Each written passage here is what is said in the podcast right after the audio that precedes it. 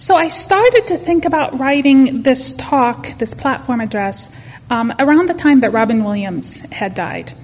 And I don't know for everyone, but I think for a lot of people that was a very hard loss because he had done a lot of wonderful things in theater, in movies, on TV, humanitarian aid. He had, he had done a lot. And so his passing and the method of his passing was, was hard. Um, and of course, when I thought about him, the first thing that came to my mind was his movie, The Dead Poet Society, because that's my favorite movie of all time. It was life changing for me when I read that. I read that, saw that. Who else has seen that movie? Oh, wonderful. and for how many of you did it have a huge impact? Quite a few. Even today, this movie has a huge following. And there, if you do a Google search, you'll, you'll see a lot, especially after his death. You'll see in here a lot about, um, about the things that he did in using quotes and such for that movie. I pulled a couple from um, for, for different readings. The first one is from Variety, and I'm going to butcher his name. I'm sorry. His name is Peter DeBruge. And he wrote an article that was titled How Robin Williams Inspired a Generation to Seize the Day. He said, Part of what the Dead Poet Society that made it so powerful was the combination of Williams' charisma and a screenplay that encouraged independent thinking. As the nonconformist teacher at a straight laced boarding school, Williams spoke not only to his class, but to an entire generation of moviegoers when he urged his students to seize the day. Because we are food for worms, lads. Because, believe it or not, each and every one of us in this room is one day going to stop breathing, turn cold, and die. He says, paraphrasing Whitman as he urged them to recognize that the powerful play goes on and you may contribute a verse. I saw the movie in the theater in 1989 when it was released. I cried and I thought about it for days afterwards.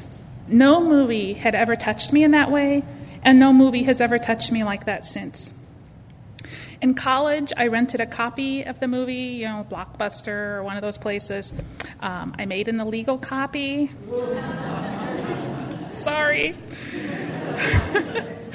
and I watched it over and over again, and it was a horrible copy. Double, you know, how video cassettes were. Um, I, I watched it endless times. I memorized it. Its impact never dulled. The message was so clear to me. It shaped many of my world views. It told me that the world valued conformity, but we have to find our own way. It taught me to value life because we only get one chance at it. It told me we needed to find our own voice. It told us told me that we needed to make our own barbaric yawp and I'll talk about that more later. So I thought back on this when I was thinking about doing this talk, and I realized it's right there. This is in line with ethical culture. And so there was my talk on how we can help our children find their own voice. So, the Dead Poet Society. In many ways, it's kind of interesting that this resonated so much with me because I was 19, year old, 19 years old when I saw it. I think that might be part of why it was life changing, right? Um, but at the time, I lived in Iowa, which is a working class part of the country. There wasn't this huge divide between the rich and the poor. There weren't private academies. There wasn't a huge push from parents to get their children into Ivy League schools. There were no Ivy League schools anywhere near, thousands of miles away. It was also the early 90s, not the 1950s, when the movie was set. I also knew nothing of, nor cared nothing for, poetry which is part of what this movie highlights. The feeling of the poetry as he spoke about life and our feelings about it. What I did feel, though, was the teenage angst, the desire to follow our own dreams, and having society hold us back. I understood domineering parents to a degree, which this movie had in spades. I also understood how it would be very easy to go through life without ever really living it, to just kind of go through the motions. I had seen many of the adults in my life do just that. I saw how easy it would be to be just ordinary, and I didn't want that. I wanted to seek the extraordinary. I sensed how conformity was not the way I wanted to live or could live. I didn't want to look back on my life someday wondering what I had done with it. I didn't want to have a feeling that I hadn't truly lived. One of the opening scenes in the movie, Mr. Keating, played by Robin Williams, takes the students, you probably remember this, he takes them out into the hallway and he seats them in front of, or stand, has them stand in front of the display cases where there's pictures of past, like very long past, football teams, wrestling teams, trophies. And he has them look at these pictures. You see the boys staring at them one after another. After a moment, Keating, while pacing behind the young men in his class, he says, They're not different from you, are they? Same haircuts, full of hormones, just like you, invincible, just like you feel. Their world is their oyster. They believe they're destined for great things, just like many of you. Their eyes are full of hope, just like you. Did they wait until it was too late to make their lives even one iota of what they were capable? Because you see, gentlemen, these, these boys are now fertilizing daffodils. But if you listen real close, you can hear them whisper their legacy to you. Go on, lean in, listen, hear it. Carpe, carpe diem. Seize the day, boys. Make your lives extraordinary. That was very eye opening to hear at 19 years old because I was invincible, right? It forced me to think of my own mortality and it made me think about what I wanted to do with the life I had. I still feel that way, and I'm now 44 years old. What am I doing with my life? What do I want to do with my life? Am I making it extraordinary? This movie woke something within me, or maybe better put, it showed me that there were others out there that thought differently about the world. As I knew, I definitely saw things differently. I was in a sea of theists, and I was an atheist. Maybe there were really people like Mr. Keating. There had to be if someone wrote the character, right? Maybe there were other people who were different from the norm. Maybe it was okay to be a free thinker. Maybe there were others, perhaps. I watched the movie a few weeks ago as I was preparing for this talk, and I have to admit I was a little afraid to watch it because it had been about 20 years. Because I didn't watch that video cassette that I had copied all those years ago. And I had once seen on TV the uncut version or the director's cut version that had some key things put back in, which I felt expanded the story. And I didn't want to see it again until I saw that uncut version. Well, I've been waiting and waiting for 20 years. And when Robin Williams died, I realized, you know, I, I need to see this movie again. And especially as I was thinking about this. And I was a little worried, like, well, what if I don't feel that way? about that movie anymore. You know, I'm not 19 anymore. You know, I you know, maybe it's different. But when I watched it, I realized that no, I I still really get this movie, and it still means a lot. Um, there are some parts that I remember verbatim. Other parts had slipped by me before. Before I watch now, older than the teacher that was in the movie, and I realized now how humanistic the movie was. I see some issues with the movie, definitely. It's not the best film that was ever made, definitely. But more than that, I realize its messages are what guided me to where I am today. In many ways, it got me here a professional of ethical education, helping our children find their own voice. This movie, in a nutshell, is all about free thinking. I didn't have a word for it when I was 19 but I do now. I didn't even catch that they used the word free thinking in the movie. It didn't mean anything to me then, like it does now. So I'm going to share with you some of the scenes in the movie, since we're not really equipped to like show the movie right now. So I'm going to do a few scenes um, that kind of touch with how it is a free thinking movie and what, what, it's, what it means to me anyway. Um, so in the movie, Mr. Keating, the English teacher, tells the students at the very beginning class to rate poetry by how, by how it resonates with them, not by how an expert describes them to rate it. If you remember, there's like this Pritchard scale, and you're supposed to do all, you know, and that's how you rate poetry. And he said, that's excrement. Rip that out. You remember that? Rip it out. Get rid of it. Well, another teacher had walked by and he had seen these students ripping up their textbook, right? And they're like, what's going on, right? And so later, they're in the cafeteria. These two teachers are in the cafeteria. And McAllister was this Latin teacher. He says, Quite an interesting class you gave today, Mr. Keating. I'm sorry if I shocked you, Mr. McAllister.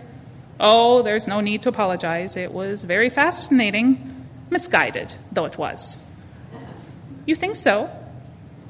You take a big risk by encouraging them to be artists, John. When they realize they're not Rembrandts, Shakespeare's, or Mozart's, they'll hate you for it. We're not talking artists, George. We're talking free thinkers. Free thinkers at 17. Funny, I never pegged you as a cynic. I'm not a cynic, I'm just a realist. I never noticed they said free thinkers before. A scene or two later in the movie, Keating climbs atop his desk and says to his English class, remember, he's up on the top, and they're all looking at him like he's crazy.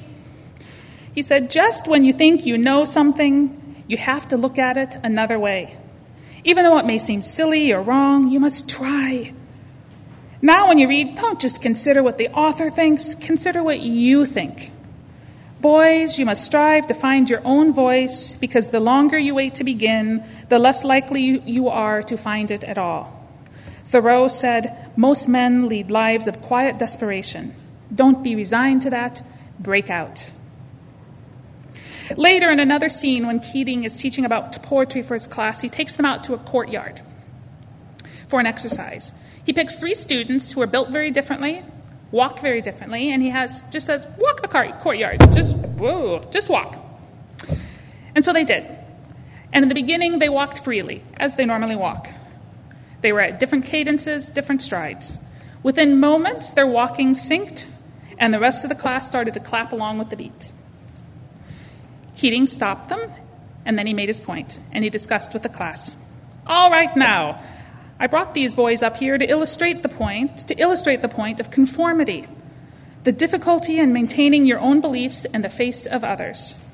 Now, those of you, I see the look in your eyes, you said I would have walked differently.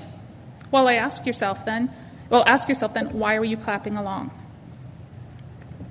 Now, we all have a great need for acceptance, but you must trust your beliefs are unique, your own, even though others may find them odd or unpopular, even though the herd may go, that's bad.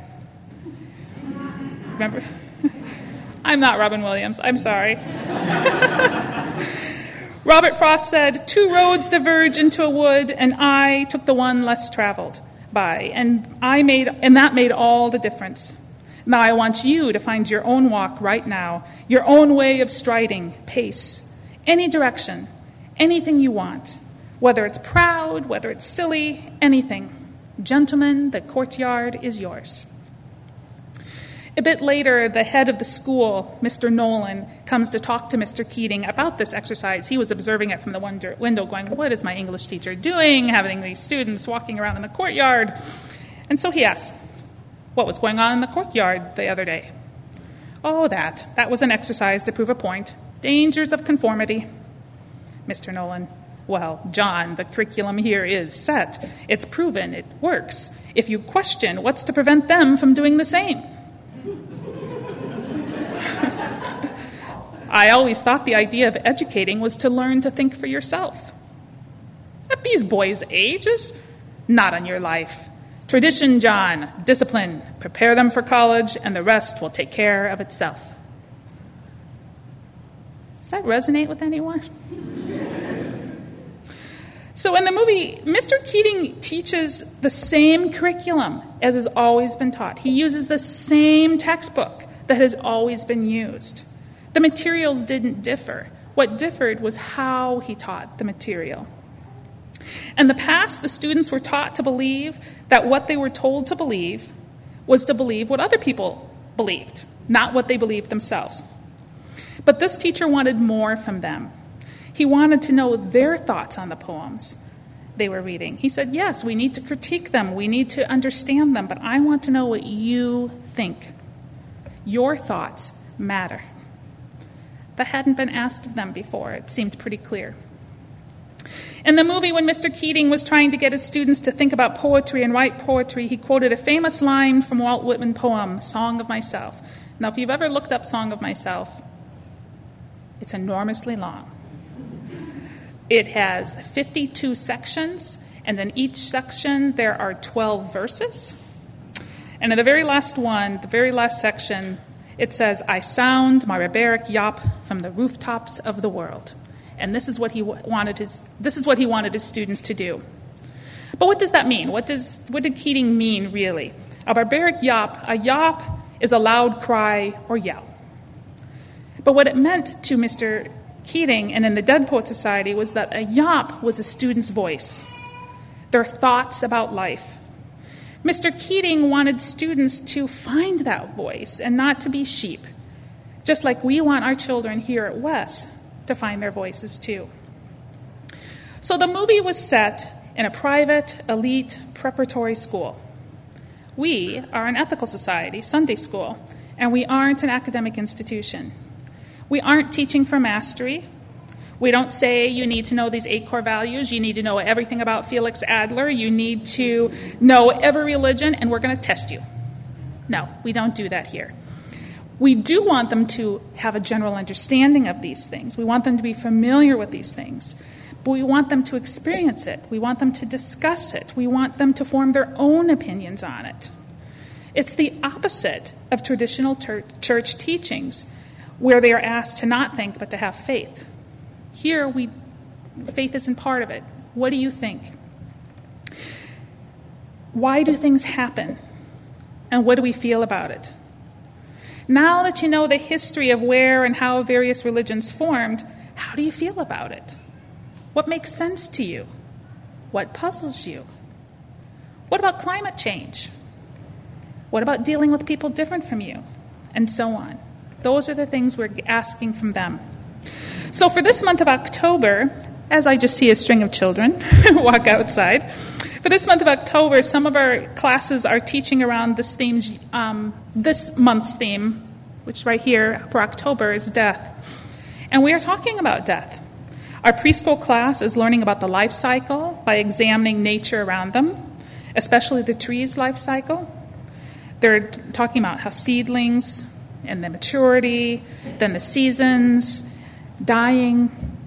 They might now be looking at the garden, and how it's changing as the season's coming to a close. They're noticing the leaves falling. And our workshop rotations, which is our um, kindergarten to fifth grade classes, they are also talking about death. The first week, if you remember, we had a story about the 10 good things about Barney. So they went and they picked something or someone who has passed away, and they wrote 10 things about that animal or a family member or friend, or they wrote a story, or they drew a picture. And I wasn't sure how that was going to go. And I was astounded by how they set to it and they really, it meant something to them and it felt good to them to find a place to be able to write about it, to be able to draw a picture about it, and then to be able to share about it if they wanted to. They also um, splitting up in two different times during the month. They're going to be taking a tour of Wes to look around, to check out our memorials that we have, and to talk about why we have them, what they mean, who they're for. Today, um, they're going to be learning about the Day of the Dead and how different cultures celebrate and deal with death. And all the while, the teachers will be listening to the children's thoughts and encouraging them to express their feelings helping them find these voices, and in a way, helping them find the barbaric yawp. Our sixth graders, who aren't meeting today, unfortunately, because the class was a little small, um, they're learning about Judaism in the neighboring faiths class. Our seventh and eighth graders are learning about relationships and communication and sexuality in, this, in the year long sexuality course they're taking. All of these classes are encouraging discussion around the students' thought on topics. So, no, we aren't an academic school but we do teach topics to help our students to think. Mr. Keating used poetry. We use feelings, social topics, seasons, our monthly themes. We could even use poetry if we wanted to. And we teach something different at every single ethical society. I just came from the Northern Virginia Ethical Society. There we have year long curriculums that are, some are from the Unitarian um, church that we borrowed from, some are from other secular organizations we borrowed from, and some are created by members of Novus. Here at Wes, we also borrow some things from the Unitarian um, uh, programs, though not the same ones that Novus is using, so that's kind of interesting. Um, we have lessons that are created around our theme, and we have lessons that were created by Wes members. I'm now also contacting other ethical societies because I'm on the national board for the American Ethical Education Ethical uh, American Ethical Union Ethical Education Committee. Whoa! So I'm on that committee, and I'm going to be doing a talk in the fall. And one of the things we're doing is creating um, a Sunday school in a shoebox for, for societies that don't have a Sunday school. And so I'm contacting other societies. And we all do something different. Some te- have a different theme every week and they all learn the same thing. Some just have um, the students here listening to the platform and then they discuss with it afterwards. So we all do something different. And that's okay. There isn't a need to teach one unified curricula. We have each found ways to get the main point of getting our children to think for themselves. And it's not just here, it's, it's all of them, right? We teach to feelings. We teach about other religions and their practices. We teach about social equ- equality. We teach about deed before creed. And we teach about what it means to be an ethical culturist. What unifies us is how we teach. In all the classes, teachers ask, What do you think? And encourage students to form their own thoughts on whatever topic they're discussing. I once had a mother who had four little children, and they were there every Sunday, and they were totally into it. And I, I asked her once, like, what, you know, what do, you know, what, and they seemed excited to, to always be there. I'm like, well, what, what is for them? Why do they like to come? And they said, well, when they're here, they feel that they matter. They feel that we listen to them we feel that we care about them, and we do, and they can feel that. And I heard that. My heart just really smiled because I was like, wow, you know, we're doing what we're setting out to do. And that's pretty powerful. We were helping our children to find the barbaric Yawp. Now, we aren't trained professionals teaching our children. Sure, some of our volunteers are teachers. But most of the teachers here and in most of the societies are people like you grandmothers, uncles, recent college grads, retirees, us. And it's wonderful for children to get a mix of teachers people of their parents' age, people of their grandparents' age, people who are just out of college or just out of high school. And it's wonderful because we each provide a different perspective, right? And we each can pull out something different from the youth. We can all help our child to find a way to start their extraordinary life. So, as, when I was in the grocery store checkout, I saw this Time Special magazine devoted to Robin Williams. Now, I don't buy magazines, but this one caught my eye. And since I thought he was an amazing person, I thought he was extraordinary, I decided to get it. And the opening words to the mag- magazine's interior here says, A life extraordinary. What his Dead Poet Society character wished for his students is what Robin Williams achieved for real. A few pages later, another article says if his solo comedy work aimed to challenge and astound, most of his films tended to reassure, to touch the heart. And touch the heart he did and he will be greatly, greatly missed. And part of the greatness of the Dead Poet Society was how Robin Williams played the character of Mr. Keating. He was totally able to persuade me that he cared, that he had a passion for teaching, and he had a passion for helping his children learn and for helping them find them, their own voices.